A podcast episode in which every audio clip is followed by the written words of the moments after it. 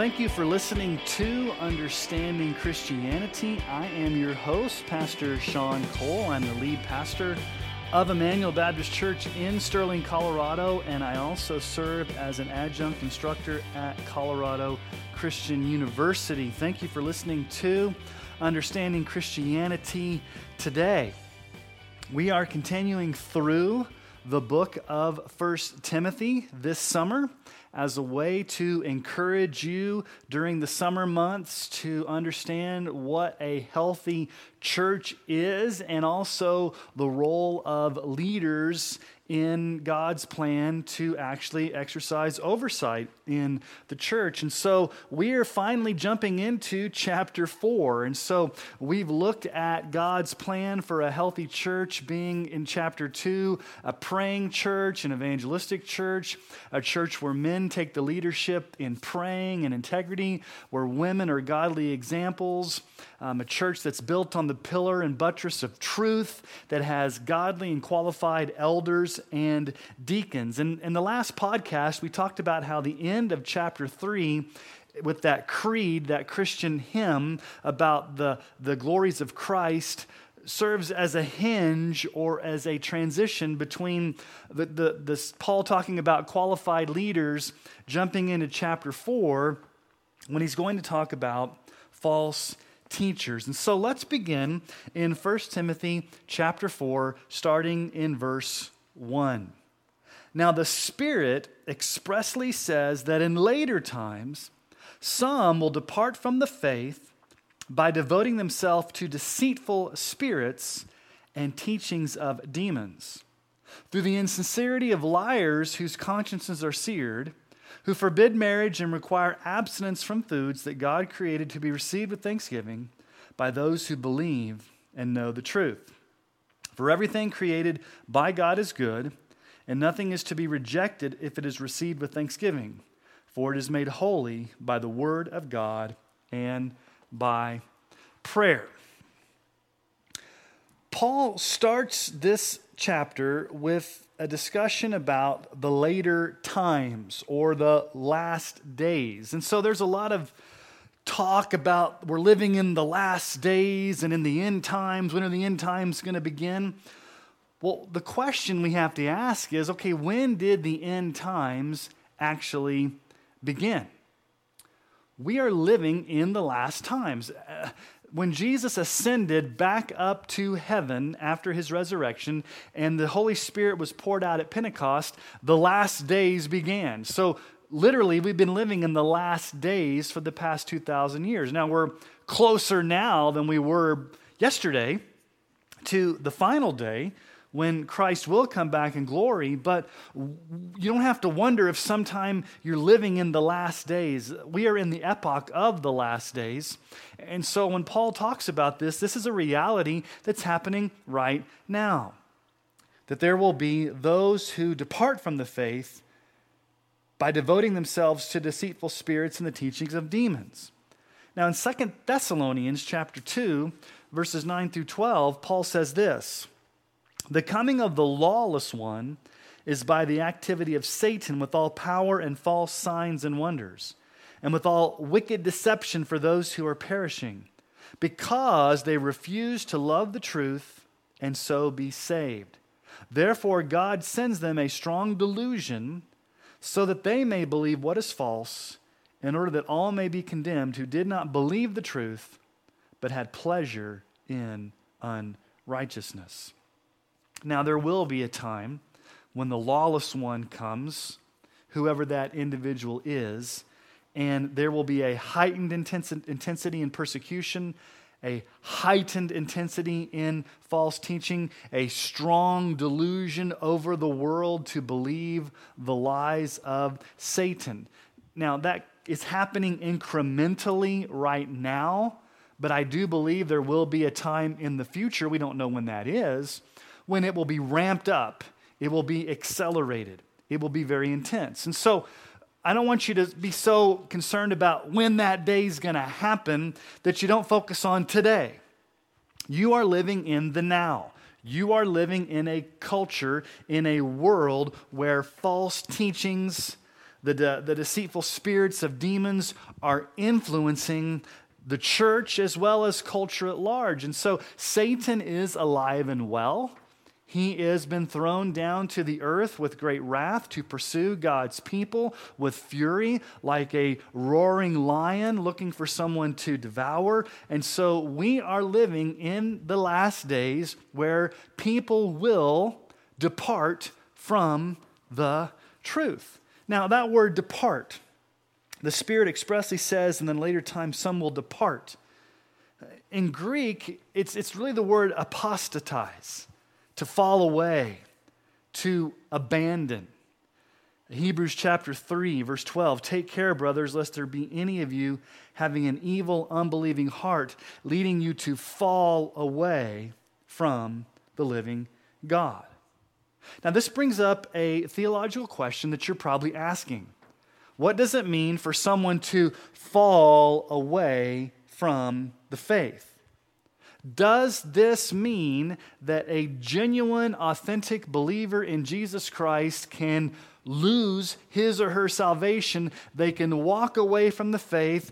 Uh, they, can, they can lose their justification. They can fall out of God's good graces. They've lost their salvation by falling away. Is that what this is teaching? Is that what the Bible teaches? Now, we have to be honest with the language that is used in the scripture about falling away. There are warnings, there are five warnings in the book of Hebrews alone about this danger of falling away. Paul states it here as a fact that some will depart from the faith. And so there's a reality that there are those who fall away from the faith. That reality is true. So we can't dispute whether somebody falls away from the faith or someone uh, buys into false teaching and, and someone uh, goes off the rails. That's not the issue. The question is was that person truly saved in the first place? Were they authentically born again? So let me ask it this way. This is the way I often talk about it in, in, in our church here at Emmanuel. So let me ask it this way. This may, this may help you understand it a little bit Uh, more clearly. Does a profession of faith necessarily guarantee that a person has possession of faith? What I mean by this is there are a lot of people that make a public profession of faith whether going forward at the altar call, whether raising their hand, signing a card, even being in the waters of baptism, that may have publicly professed with their mouth that they are saved. And that's an important part of salvation is that public profession. But the public profession is not what saves you. Christ saves you by his grace alone. The Holy Spirit comes and causes you to be born again. You are regenerated. You are born again as a sovereign act of God, whereby your old, dead, spiritually uh, rebellious nature is changed into a new creation, and you are authentically converted through repentance and faith by the power of the Holy Spirit. Now, that internal working of God's grace to cause you to be born again and become a Christian is a sovereign work of God that is lasting, whereby you are a new creation in Christ. And just because you make a public profession of faith doesn't necessarily mean that that inward transformation has happened with true conversion.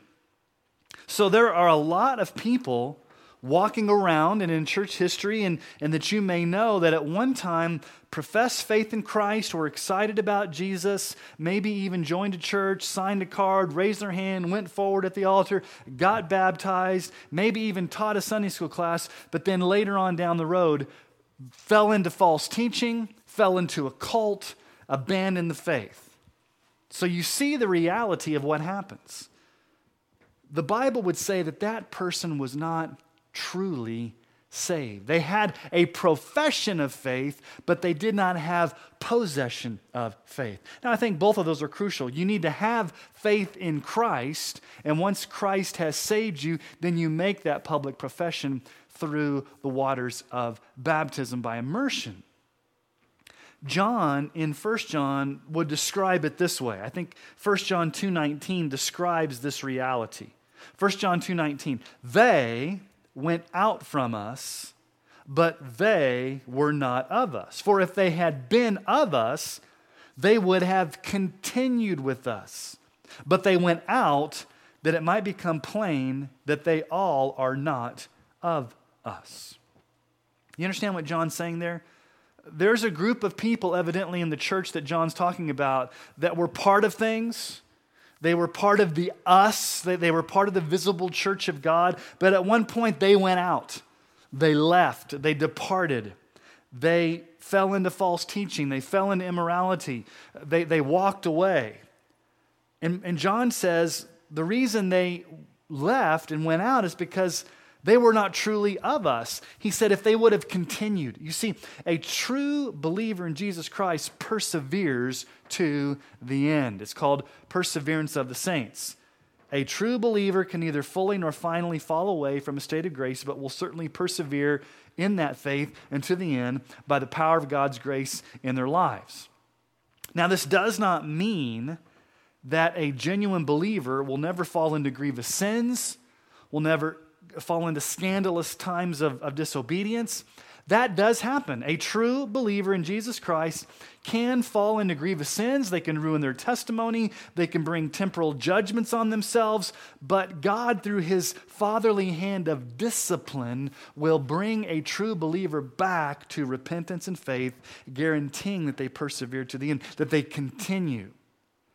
A lost person who makes a profession of faith, a false profession, a false convert, if they continue in sin because they're not a true child of God, God's under no obligation to discipline and bring them back because they're not a true son. They're not a true child.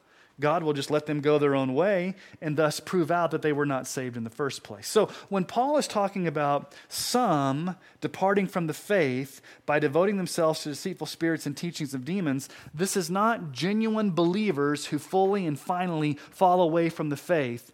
This is false converts, those who make false professions of faith, those who were faking it, who prove out that they were not truly saved by falling into false teaching.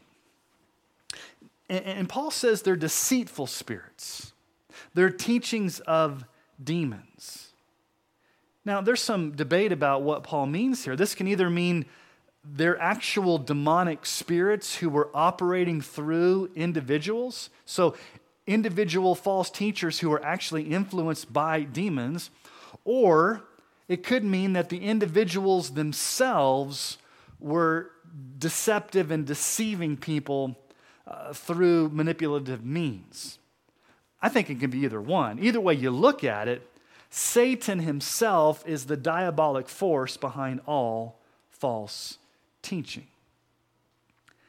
And I could sit here and spend another hour on this podcast giving some examples of demonic teachings that we are confronted with today, but for the sake of time, I won't do that. But you can look at the evangelical landscape today and see a ton of demonic teaching, false teaching. That's why it's so important for Christians to be discerning, to sit under sound teaching, to so immerse yourselves in the Word of God that when false teaching does come across your path, your antenna is so trained to sniff it out that you can see it coming a mile away. Unfortunately, there is demonic false teaching and demonic false teachers in the church today that are wolves in sheep's clothing that are preying upon the sheep and let me just stop here. This, this brings in, into my heart a righteous anger. I get angry at false teachers who knowingly manipulate gullible people, especially when it comes to finances. Now, I'm thinking about the health, wealth, and prosperity word faith gospel. These televangelists, these internet preachers that are on top of the pyramid of network marketing who've figured out how to get rich by preying upon the desperation of poor people and sick people. If you are poor and you are sick, that is a condition that we as Christians need to be caring and need to be understanding and need to be loving and need to be supporting and need to be helping. It's part of the life of a local church. The, the role of deacons and elders is to reach out to those that are sick and hurting and those that are, that are less fortunate. And so the, the church body comes together and helps meet the needs of those who have needs. But what ends up happening is these televangelists from afar who are not even involved in the life of that person. A, a, person sees them on the internet, a person sees them on Christian broadcasting, not even that televangelist doesn't even know their name, but supposedly has a prophetic word that they're going to get out of their situation, that God has a great plan for their life to give them material wealth, to heal them. So send me your seed money. And then that person sends money and sends money and never gets any better, maybe even gets sicker, or, or the disease uh, continues to, to grow worse, or they, they just make um, some bad decisions and they continue into the situation they are financially. No, no breakthrough seems to happen. And so that, that person, that desperate person that wants their breakthrough, never gets it. And so they get even more dependent upon that prophetic teacher by sending their money and more money. And it's just a vicious cycle. And all the time, the false teacher is the one that's reaping the benefit. They're getting richer, they're getting richer, they're buying their million dollar jets, they're going all over the world and staying in fancy hotels, they're bilking people, and it makes me angry. And I think there is a room for righteous anger when false teachers take advantage of God's people. And so in verse 2, you see the character of these false teachers. Paul describes their character. Three basic descriptions. Number one, they're insincere, they're, they are um, hypocrites through the insincerity, the hypocrisy. Number two, of liars. They're liars, they're dishonest. They're not telling the truth, they're hypocritical liars. And number three, whose consciences have been seared. Now, that's an interesting phraseology that Paul uses there, talking about the conscience being seared, uh, cauterized, uh, branded. Ephesians 4:19 says they've become callous and have given themselves up to sensuality, greedy to practice every kind of impurity. There's really two ways this word seared or branded or cauterized could be, mean, could, could, could be used in regards to the conscience. Number one, when you cauterize a wound, you're, you're deadening it to pain.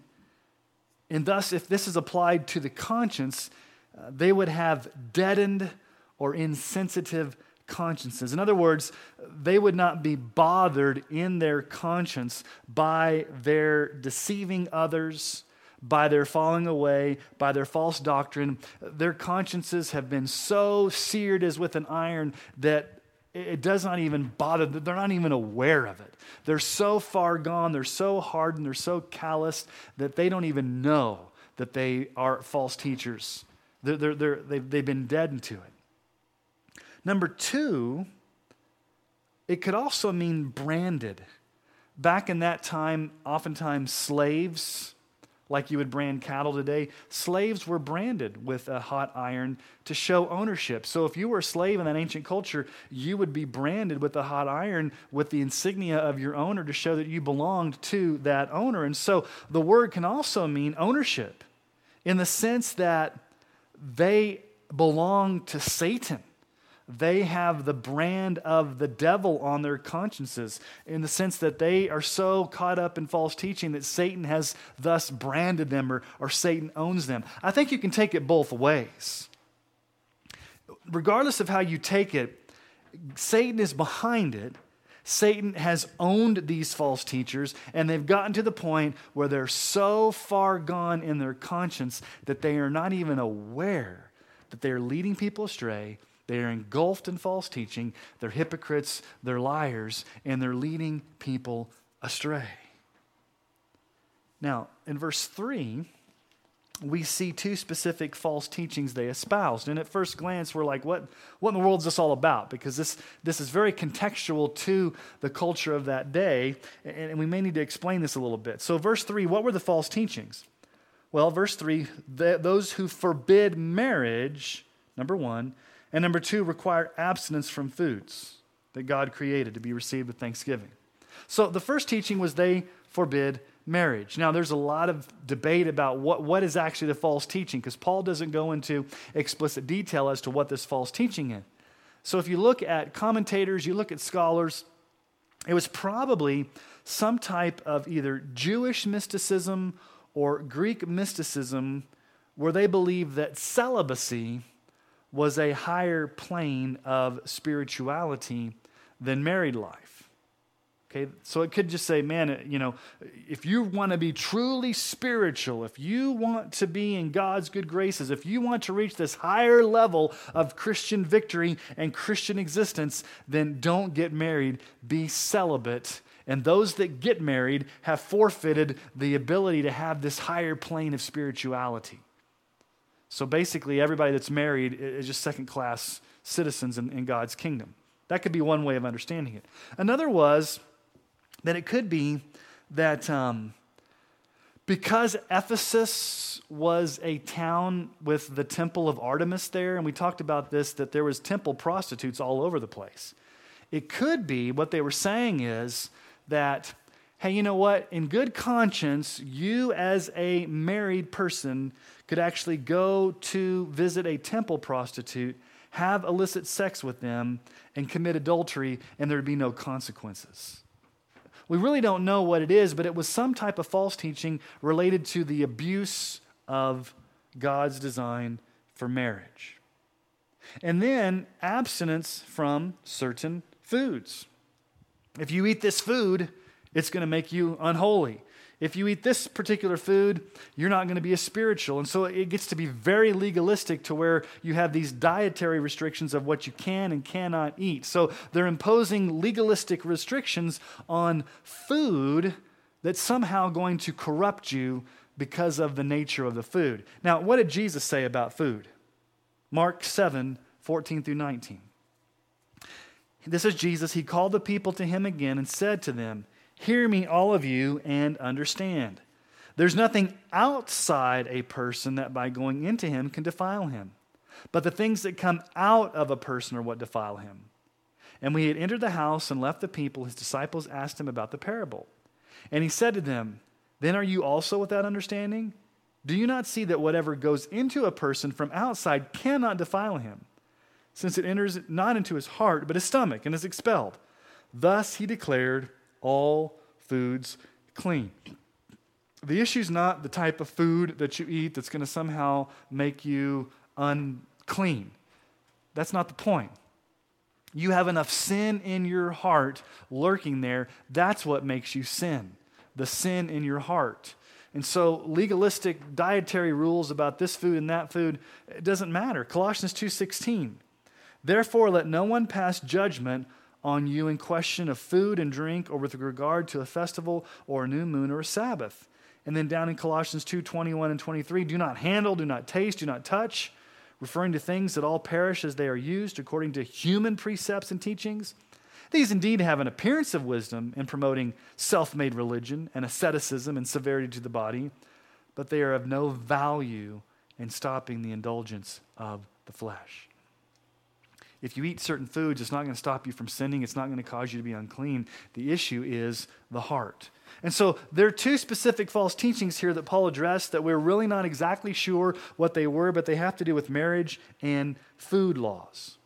But Paul gives in verse 4 the reason why these things should be rejected. So Paul is going to say why these teachings are false. Verse 4 starts with for or because. For everything created by God is good. Romans 14 14. I know and am persuaded in the Lord Jesus that nothing is unclean in itself, but it is unclean for anyone who thinks it's unclean. For everything God created is good. Marriage is God's creation from the beginning. It is good for one man and one woman to enter into a covenant of marriage. God created food for our enjoyment to eat. It is good. That's reason number one. Reason number two, we should receive food with thanksgiving. For everything God for everything created by God is good, and nothing is to be rejected if it's to be received with thanksgiving. We bless God. We thank God for our food. We thank God for our marriages. I mean, I'm reminded of the study that I did last fall on Ecclesiastes. I don't have the scriptures in front of me, but just over and over again, the book of Ecclesiastes, um, Solomon says, Eat, drink, and enjoy the wife of your youth. All throughout Ecclesiastes, God has blessed you with food, God has blessed you with drink, God has blessed you with the wife of your youth. Enjoy those as gracious blessings from the Lord. Receive those with thanksgiving. Enjoy the gifts God has given you in His holiness.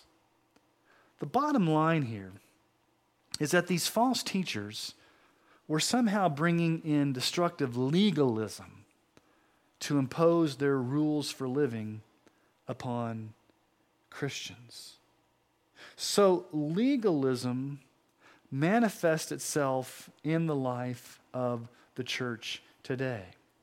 I've been preaching through the book of Galatians, and the whole first half of the book of Galatians deals with legalism adding circumcision and dietary rules on top of the gospel. And then Paul shifts gears in chapter 5 and addresses license or laxness, that there were two, there's always two dangers facing the Christian church. Uh, legalism, adding man made rules on top of the gospel as a way to get into God's good graces or to look down upon others that don't have those same um, values as you that aren't even biblical. That's legalism. Or license or laxness or licentiousness, where you basically just throw out all moral um, morality and basically say, um, I love sinning, God loves forgiving, this is a great relationship, I'll just live however I want. It could be a combination of these two things that these false teachers were bringing. And so legalism is false teaching, license is false teaching. And so those two issues were going on in the book of Galatians, especially, but also Paul addresses these false teachers here in 1 Timothy as well. And so, what's the application for us today? The application for us today is that we need to be aware that there are false teachers who are hypocritical, who are liars, who will try to fleece the flock as wolves in sheep's clothing, and we need to be aware of who they are and what they teach. And we need to be aware that there will be some who have professed faith in Christ who will, in fact, depart from the faith, buy into this false teaching, thus proving they were never saved in the first place. And so when you see this, a couple of things need to happen. Number one, you need to be very, very discerning in who you listen to, in who you watch, in who you read. I pray that if you're listening to this podcast, you are listening to your local pastor that your pastor is the one who feeds your soul. You sit under his preaching and teaching, and your primary diet of God's word and God's truth is through the systematic exposition of your local pastor who knows you, who loves you, your local elders or deacons or whoever it is that, that, that, that, that um, are the spiritual leaders in your church, that that's the primary diet of where you get your spiritual nourishment. But I understand in our world today with podcasts, you're listening to this podcast, obviously, and I'm not your pastor if you're listening to this. So you're listening to this. There's podcasts, there's Facebook, there's YouTube, there's Instagram, uh, there's d- uh, DirecTV, there's, there's cable, all the different outlets that you can listen to people. In today's day and age, with the proliferation of social media everywhere, false teaching is all over the place. So you need to be very, very discerning in who you listen to and you also need to be praying for your brothers and sisters in Christ. Because invariably, there will be somebody in your life, somebody in your church, somebody you know, and you could probably tell, tell accounts of this that at one time professed faith in Christ, but now has departed from the faith. It's tragic. It's sad. You should pray for their repentance. You can never look into a heart of a person to know if they're lost or saved. Uh, you go by the public profession of faith. and they may not be saved in the first place and have walked away, either way you look at it, what do they need to do? They need to repent and believe. If they're a Christian, a true Christian, and they're in a period of disobedience and a period of falling away, a period of backsliding, a period of, uh, of understanding false doctrine, you need to pray for their repentance because that's what they need to do. They need to repent and believe in Jesus. And God will use his fatherly discipline to bring them back. If they're not a true Christian, and they are falling away and, and, and, and, engaged in all this type of stuff, they still need to repent and believe and become Christians. So, either way you look at it, the one thing that you, you can't control their actions. You look at it, you observe it, you can pray for repentance. Pray for repentance. If they're a genuine Christian, God will bring them back to repentance. If they're not a Christian, if they are one of the elect, God will bring them to repentance and salvation. So you pray for those around you. And so you're, you're, you're, watchful on your own life, you're discerning on your own life, and then you're praying. And so you may have somebody in your life right now that you know of that's on that precipice, or maybe they, they looks like they've walked away. I would say this don't ever lose hope on God's grace to reach down into the darkest of situations and bring them out. You may only be seeing a snapshot of their life. You're not looking at it from eternity. And so they may be in the darkest point of their life, and God may be just about to pull them out.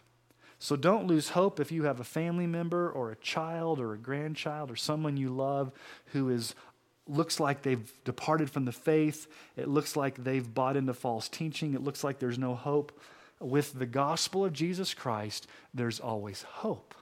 And so the gospel of Christ, his love, his compassion, his sovereign grace can reach down into the darkest, most extreme, most immoral, most false teaching situation. And because it's God's power, it's God's grace, he can do a miraculous work of rescuing that person out. Through salvation, if they're not saved, and through discipline and repentance, if they are saved, to bring them back to himself. So we just need to be aware of false teaching. Are you buying into false teaching? Is your life consumed with sound teaching? Are you filling your mind and your heart with things that are of good, sound, solid theology? Well, that's about as far as we're going to go today in 1 Timothy chapter 4. We will reconvene in the next section of chapter 4 on our next podcast. Um, I'm trying to keep these a little bit shorter, around maybe 30, 40 minutes, because I know um, sometimes if they get to be an hour, uh, sometimes you tune out and don't listen all the way through. But I do appreciate you listening to this all the way through. Um, I do count it a blessing to come in and record these for you. I have no idea who's listening to this all across the world. Um, I just knew there, there's a lot of people from Canada that are listening, as well as, as people from my own church, people from all around the, the States. And so, um, although I don't know you, I do love you. I do kind of generically pray for my listening audience, even though I don't know who you are. But I would sure love to hear from you. If you've been blessed by this podcast, um, if you've been encouraged, or if you have um, any type of question or comment or, or something that you want more clarification on, uh, you, I would love to hear from you. You can go to seancole.net and find all other information there. You can go to the Understanding Christianity homepage. You can go to my Facebook page. Uh, you can go to my Twitter feed. It's SD Cole. Uh, there's, there's a lot of ways that you can get a hold of me. You can go on iTunes and give us a positive review and rating. We love to hear from you so that we can continue to encourage you in helping you to understand Christianity. That's why this podcast is called Understanding Christianity. We want to help you understand it uh, better. Uh, no matter where you are in that process, if you're listening to this and you, you don't even know anything about Christianity, to you've been a Christian for 50, 60 years, our goal at this podcast, our goal through this ministry is to help you to ha- do a better job of understanding the truths of Christianity. Well, may God bless you and keep you and cause his face to shine upon you. And until next time, will you keep your eyes fixed on Jesus?